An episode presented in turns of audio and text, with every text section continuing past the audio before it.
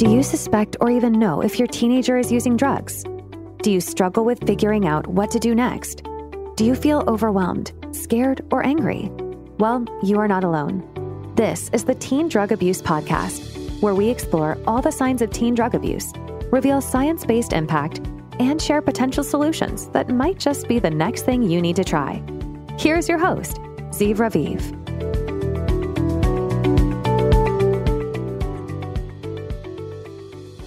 Hello and welcome to the Teen Drug Abuse Podcast. Today with me, we have Kim Muench. Uh, Kim is a certified parent coach all the way from Dallas, Texas, and she's also the founder of Real Life Parenting Guide.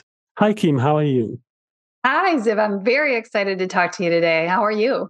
Thank you. I'm I'm good, and I'm excited as well because one of your expertise is actually all about setting boundaries, which is something that as parents, we have to have this skill and we have to develop that skill because in the different parts of the life of identifying that your teen is using drugs, you will always be in this situation where the, the boundaries are being breached again and again and again in all sorts of ways. So first of all, I want to ask you, what made you choose to help parents with these very hard topics of uh, substance abuse? Yeah, that's a very good question. And it's because of my personal experience. I um, I have five kids at this point. My oldest son is thirty-five, but when he was twenty years old, I received what I call my parenting wake-up call, but it was also a personal awakening. My son called me. He was living across the United States in a different state. And he called to say that he had lost the last three days of his life to alcohol. He was in a blackout, and it wasn't the first time, and he needed help. As a mom, I knew that he had definitely had some mental health challenges during high school, but I had no idea that he had gotten into using alcohol as a way to cope with those mental health issues. So he was twenty years old when he called me, and for the next probably twelve to sixteen months, he was really in a very up and down state with, he could go a couple of weeks without drinking, but then when he did, he went completely overboard and would need medical detox. He received a couple of drunk driving citations. He ended up in jail a couple of times. So it was a progressively up and down challenge with him. And I had to really educate myself, first of all, on addiction and then on how to parent someone through their addiction because I had no idea, right? I just was very, very anxious and worried about my son and his future and choices he was making. So fast forward, I went through that very difficult time with him and made a decision that I wanted to help others in the situation. I went back to university to get a degree and become a licensed chemical dependency counselor. I passed the exam. I started on internship. I needed to do four thousand internship hours to become a licensed counselor. And about one thousand hours into my internship, I decided helping teenagers who didn't really want help was not my greatest calling. I loved talking with their parents. I loved working with their parents because I had been that parent. And so I could really identify with their anxiety and their stress. So I, at that time, it was twenty sixteen, I heard about parent coaching. And so I went through a program to become a parent coach and focused my messaging and focused my help in general on parents of teenagers and parents of young adults. That's where always been my focus. I also, because of my own personal experience, my son suffers from clinical depression, anxiety, and O C D, so obsessive compulsive disorder. So those are some things that he continues with even today. But I focus on helping parents whose kids have mental health diagnosis and substance abuse diagnosis.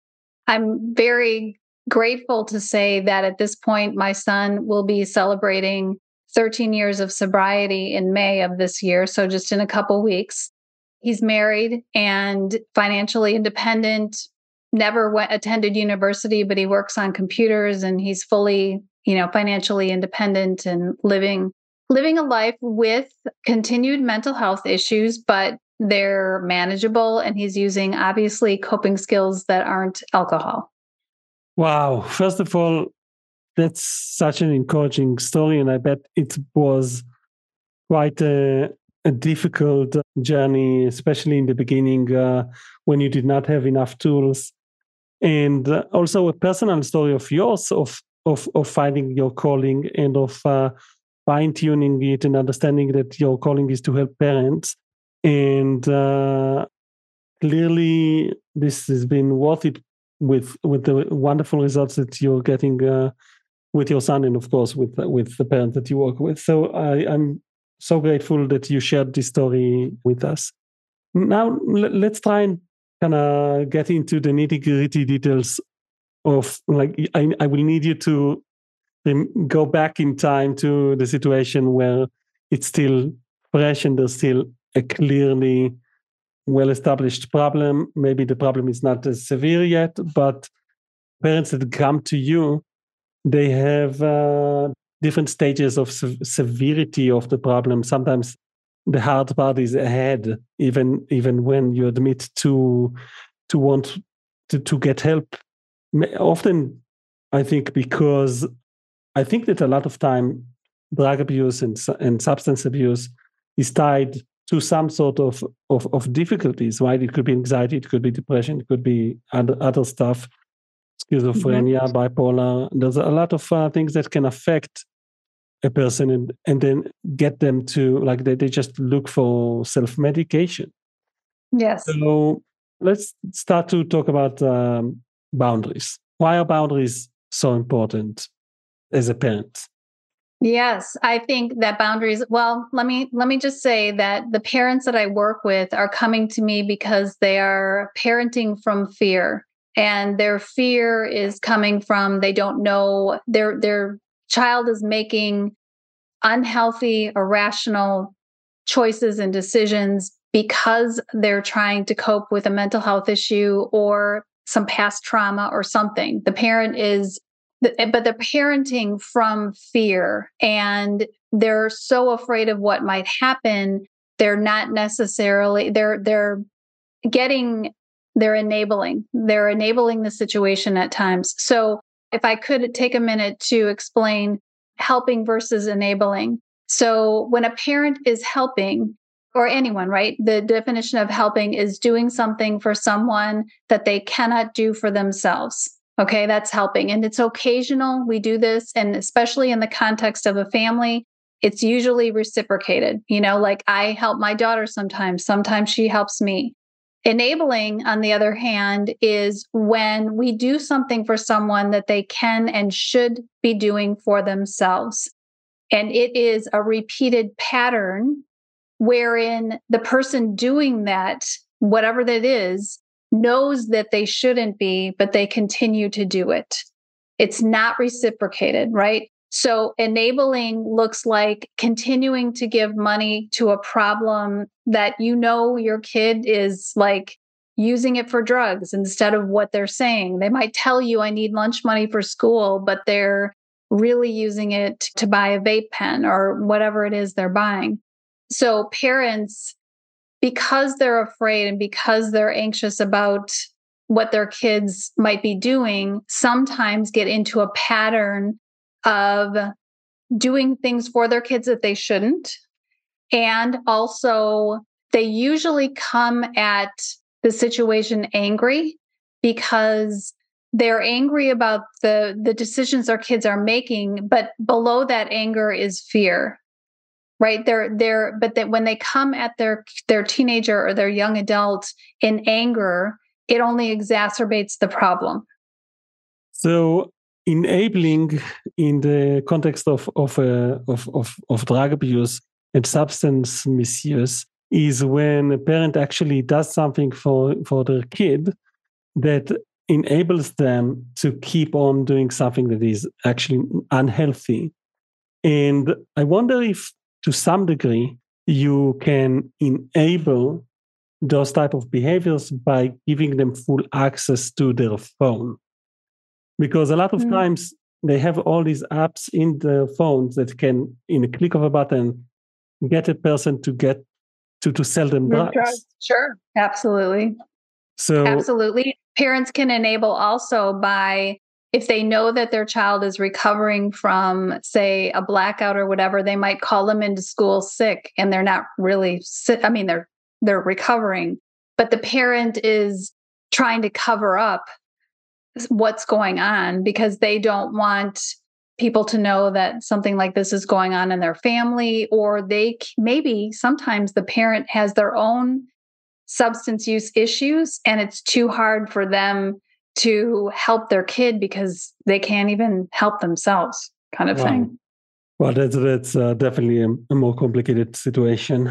So uh, now that we understand the differences between helping, where the kid actually cannot do something, right, and enabling, how does knowing that helps us identify boundaries set and setting them up? Yeah. Okay. So you know these things.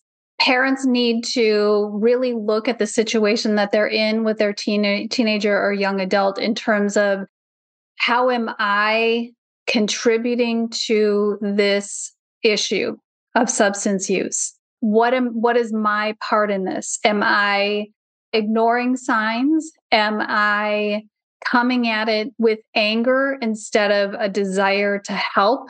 Because anger, again, typically forces will put a kid in a situation where they'll do more lying. They'll make other unhealthy choices. And just the situation usually gets exacerbated when parents get angry.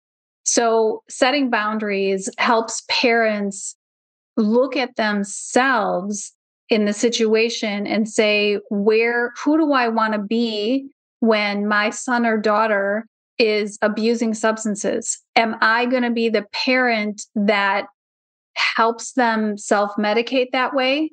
Or am I going to be the parent that won't give additional money? And I don't, and I don't, and I know parents typically are, they're literally not giving money to say, here, go buy pot. But if any financial assistance that they're giving to their kids that could be going towards drugs or alcohol, that's assistance, right? So other than the boundary might be, we will provide you with a warm home, clothing, food, but we're not going to give you extras. Maybe, maybe depending on the situation, not even access to a phone.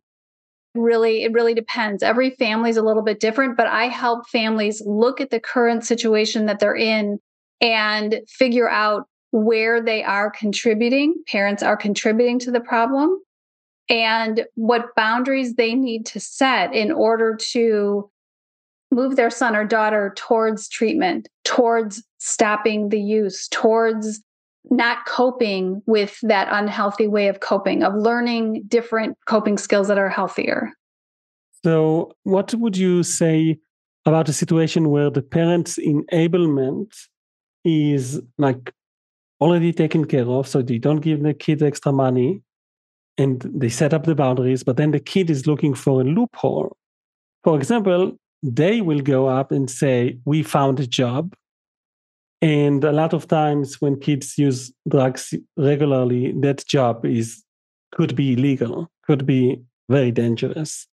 So mm. what would you do then when the boundaries are not, like the boundaries trigger the kid finding ways to maintain your boundaries, but still enable themselves? Right. Well, typically when a situation continues down a path of someone using drugs or alcohol, right? It is a progressive thing.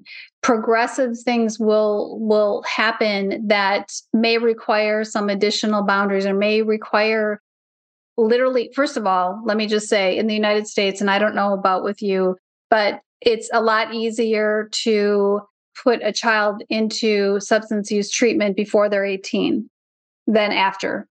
Parents whose kids are still during the teenage years if they catch this and it continues and, and the, the kid is just not respecting the parents' point of view, and they're just going ahead and the and the job that they got that you talked about is funding their is funding their their habit, it gets to a place where if things get far enough out of line, parents just have to put their foot down and say, treatment is, you need to go to treatment. Like you, we can't contribute to this self-destructive behavior.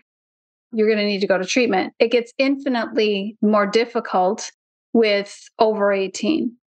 Is it the same way by you? Is it, is actually, it a- actually, it's like uh, we, we've interviewed people from Canada and in the, in the U K.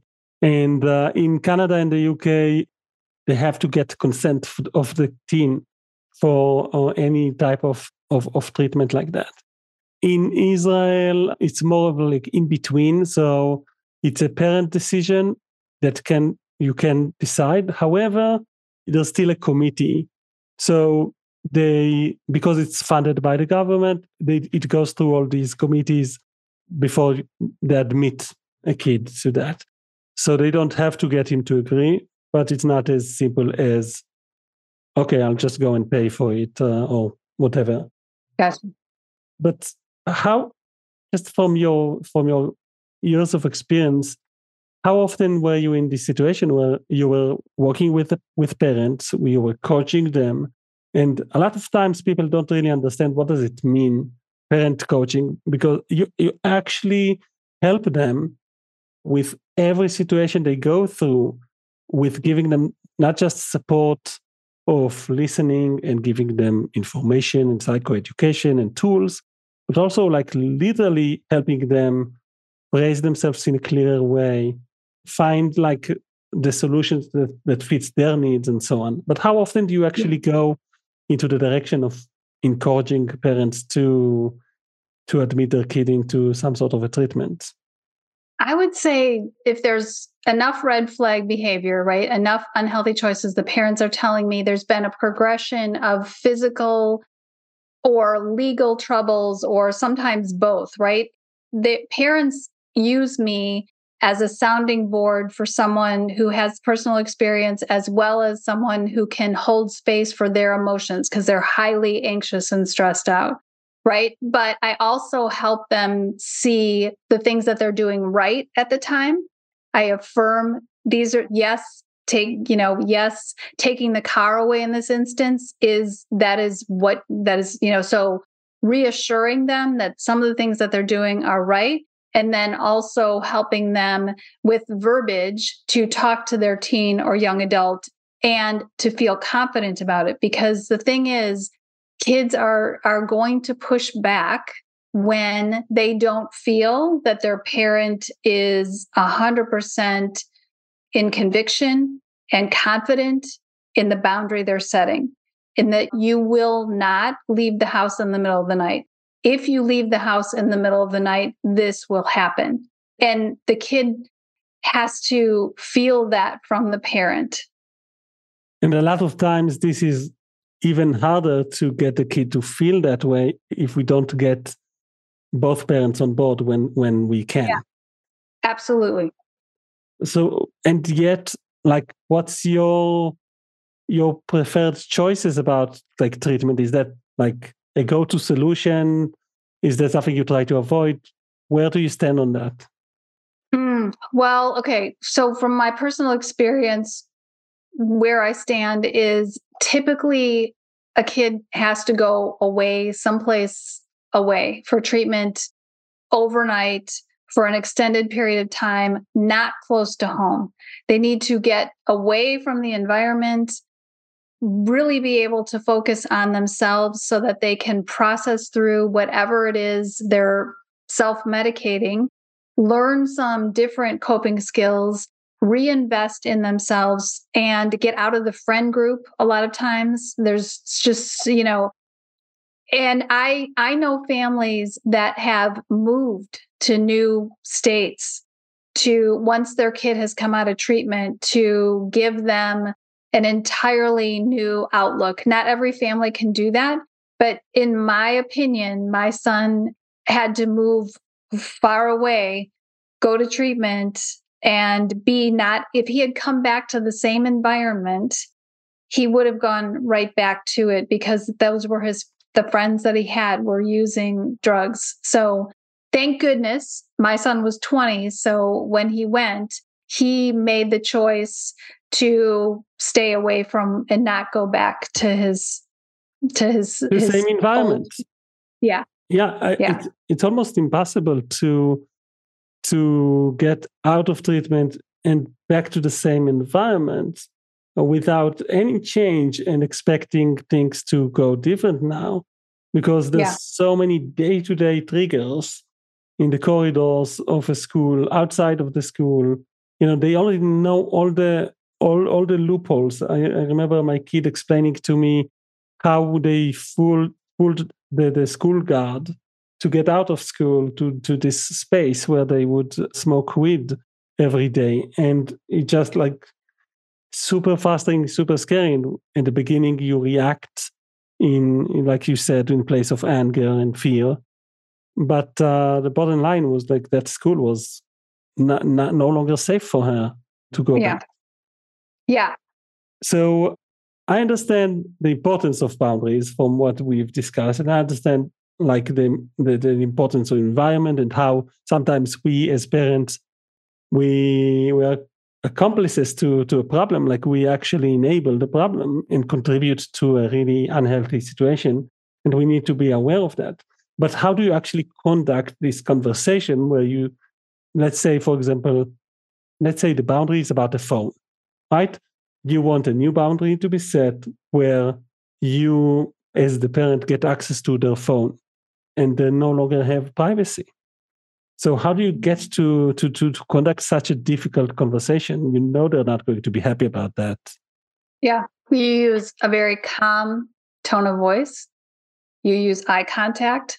And really, it has to do with the parent feeling confident and having processed all of this anxiety and the stress and whatnot, right? They have to have a safe place for that emotion to be heard and to work through it before they have the conversation. Because if a young person doesn't feel that from the parent, they're going to push back. And they may push back anyway. I mean, honestly, they may push back anyway. So I always tell parents, do not say something unless you are going to follow through with it. Do not do that. And a lot of kids know their parents in the past haven't followed through on things. They say one thing, and then when the kid messes up, they don't follow through with the consequence. And so the kid knows this, but that parent has to work on getting to a place of feeling very calm and confident, because as parents, we carry energy, and our kids, I mean, as people, we carry energy, but our kids feel our energy. And if they feel at all that we are ambivalent or that our words aren't in alignment with our actions, they will use that and push, and they will push back. What are some implications that uh, you found efficient and practical that you advise parents to use? For example, from now on, I'm going to take your phone uh, once a day and make sure that you don't use drugs. Uh, that would be, for example, a boundary. So I use my tone. I've I've listened to to, to, to the interview, and I'm I, I flashed my feelings uh, in the proper uh, mm-hmm. setting, maybe with a psychotherapist. You're confident. Yeah, I'm confident. But you said it yourself, like there has to be an if-then, right? It has to be that that you at least know the implications, and ideally that the kid knows the implications. So what could be, you know, some implications for that? Like a con- consequence, I think is yeah. what you're saying? Yes. Right, okay. So if the yeah, kid won't doesn't want you looking at their phone or won't, then the parent takes the phone. But the parent takes the phone from a place of love and not control. There's a difference. I mean, it's the same, it's the same behavior, right? The parent taking the phone back, but it can be perceived in two different ways. One, that the parent is trying to control the situation and they're angry and they're frustrated, or the other, out of love. I cannot, I cannot, this phone gives you access to self-destructive behavior. I can't, as a parent who loves you, allow you to have this instrument that contributes to your self-destruction. I can't do that as your parent. So it's about having the rationale of your decision explained and be from a place of, of love and care and not from a place of punishment and control. Yes. So fear and control breeds disconnection. When you come from a space of love and confidence, and I won't, as your parent, contribute to your self-destruction, it's a different energy. Wow. We're almost running out of time. So I just want to ask uh, one more practical question about your opinion on uh, drug testing. When do you recommend uh, your clients to use them? Do you find them efficient? And what's your take on that? I have never done it personally, and I it's up to my clients to decide how that they go about that in their family. I don't recommend one way or the other. I just think there's, just like with the phone, there's a lot of ways around drug testing. And I think that it kind of at times, I, I, I view trust as a two-way street. And so if we want our kids to trust us, we have to be on the up and up with them. And I, I understand that there are probably a lot of families that feel very strongly about giving drug tests. And quite frankly, the positive behind that is the kid can be like, well, I can't do drugs because my parents are going to test me. So I absolutely see the value in that.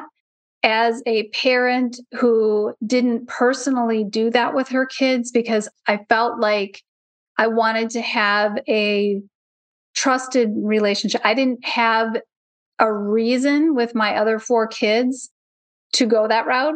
With clients, I support whatever they stand on it, wherever they stand with it. Fair enough. Thank you for sharing uh, your personal experience and your, your opinion on that. Uh, I find it really efficient when done regularly and from a place of like a mutual decision about like, I want these freedoms. So as a way for me to prove to you that, that I can be trusted with these freedoms, just check every month uh, or whatever you choose.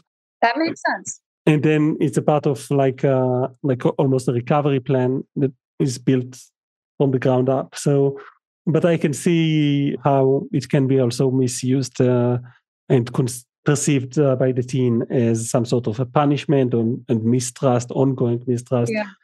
uh, especially yeah. with but random the way you tests. Framed it, I like it. The way you framed that, I, I think that makes a lot of sense. Like I mm. said, it really depends on the parent. Kim, where do people, where can people go to learn more about what you do? They can go to my website, which is w w w dot real life parent guide dot com. And uh, we are going to put the links to the website on the show notes uh, so that you could continue driving if you're driving right now and listening to this. And um, Kim, it's been a real pleasure. Kim Muench, a fountain of knowledge. And thank you for your generosity of sharing some of your insights with us. Thank you, Ziv. Really great to have the conversation. Listening to the Teen Drug Abuse Podcast. To get additional resources and support, go to teen drug abuse dot co.